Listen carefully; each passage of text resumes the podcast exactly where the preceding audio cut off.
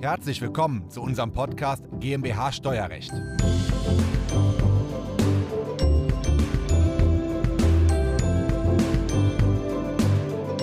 Sie können Ihr Einzelunternehmen umwandeln in eine GmbH.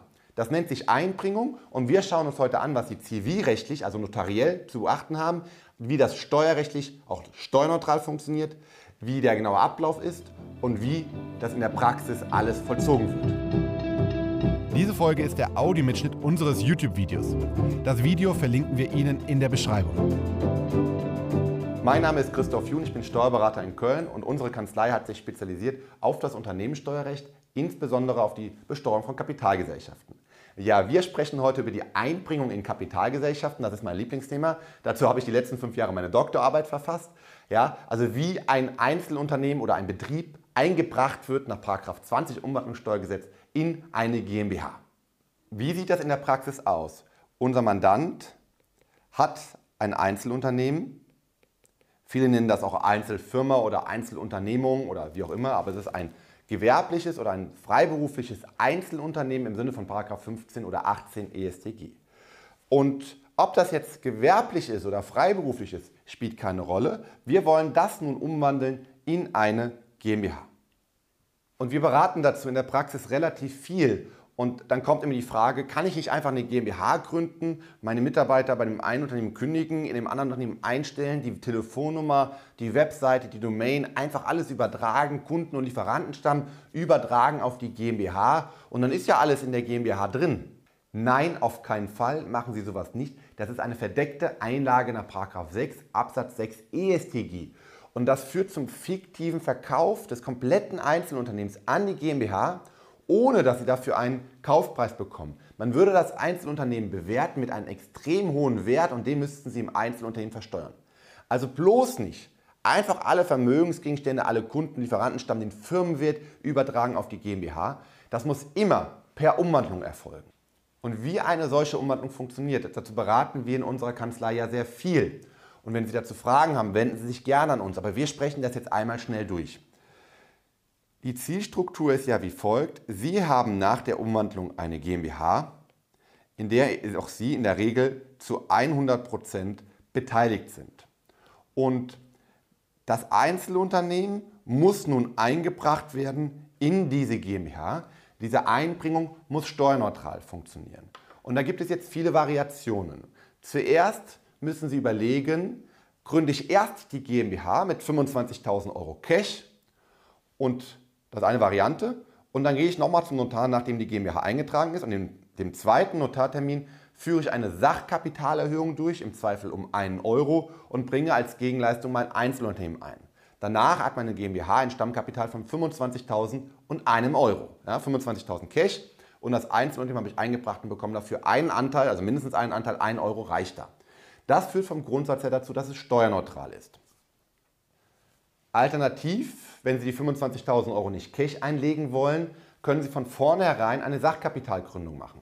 Das bedeutet, Sie gehen zum Notar und sagen, ich habe ein Einzelunternehmen und ich möchte daraus gerne eine GmbH machen. Ich will keine 25.000 Cash einlegen, sondern mein Einzelunternehmen ist 25.000 wert. Dann machen Sie eine komplette Sachkapitalgründung. Welche von beiden Varianten ist nun vor, zu bevorzugen? Ich bevorzuge in der Praxis die 25.000 Euro Gründung und danach, wenn man Zeit hat, zwei Wochen später, die Einbringung des kompletten Einzelunternehmens. Warum?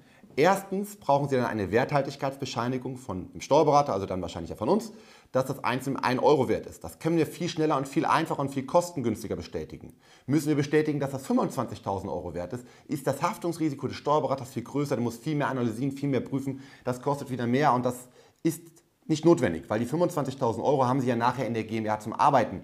Deswegen gründen Sie erst 25.000 Euro die GmbH und bringen Sie danach das Einzelunternehmen ein. Zweiter Vorteil ist, wenn Sie direkt bei der Gründung schon über eine Sachkapitalgründung die Einzelunternehmung einbringen, ja, dann ist ja quasi ein Tag später oder mit der juristischen Eintragung das Einzelunternehmen drin und alle Geschäfte müssen über die GmbH abgewickelt werden. Sie haben aber ein praktisches Problem. Die GmbH ist beim Finanzamt noch nicht registriert, hat noch keine Steuernummer, kann noch keine Rechnungen schreiben, weil auf die Rechnung muss hier die Steuernummer drauf. Und deswegen können Sie keine Einnahmen generieren. Und das ist ein Liquiditätsproblem, was Sie an dieser Stelle haben. Deswegen ganz klar erst GmbH gründen mit 25.000 Cash, da reichen ja sogar 12.500. Dann Steuernummer beantragen und wenn alles durch ist, Dann bringen wir zwei, drei Wochen später in aller Ruhe gegen 1 Euro Kapitalerhöhung das Einzelunternehmen ein. Manche Mandanten fragen mich, gehen alle Verträge automatisch über oder ist das, ja, muss ich mit dem Vermieter sprechen, mit allen Mitarbeitern sprechen und so weiter und so fort. Ja, das ist einfach zu beantworten. Es gibt hier zwei Varianten. In der Regel machen wir eine Einbringung per Einzelrechtsnachfolge. Das heißt, Sie müssen in der Tat mit allen Vertragspartnern sprechen. Nur die Mitarbeiter gehen nach 613a BGB, ein sogenannter Betriebsübergang, automatisch auf die GmbH über. Die müssen nur informiert werden. Wenn Sie jetzt aber bewusst eine Gesamtrechtsnachfolge haben wollen, das heißt, dass alle Verträge automatisch per Gesamtrechtsnachfolge übergehen, dann müssen Sie eine sogenannte Ausgliederung machen. Ist notariell ein bisschen komplizierter, ist aber kein Problem. Wir haben nur eine Voraussetzung, es muss ein eingetragener Kaufmann sein, also ein E.K. oder eine eingetragene Kauffrau sein, dieses Einzelunternehmen. Nur dann können wir das per Ausgliederung machen, also per Gesamtrechtsnachfolge, sodass dann alle Verträge automatisch übergehen. Wie verhält es sich steuerrechtlich? Ja, steuerrechtlich ist es so, dass diese Umwandlung eigentlich steuerneutral gemacht werden kann. Es gibt nur eine Position, die ist super wichtig. Sie haben eine Sperrfrist von sieben Jahren. Das heißt, Sie dürfen die GmbH sieben Jahre lang danach nicht verkaufen. Wenn Sie das doch machen, dann geht die Umwandlung rückwirkend doch nicht mehr zum Buchwert und die, die Steuerneutralität der Umwandlung ist bis zu sieben Jahre rückwirkend dann aufzuheben. Auch diese Umwandlung machen wir in der Praxis bis zu acht Monate rückwirkend. Das heißt, es bietet sich hier immer ein Bilanzstichtag an, 31.12.2018 bzw. 1.1.2019.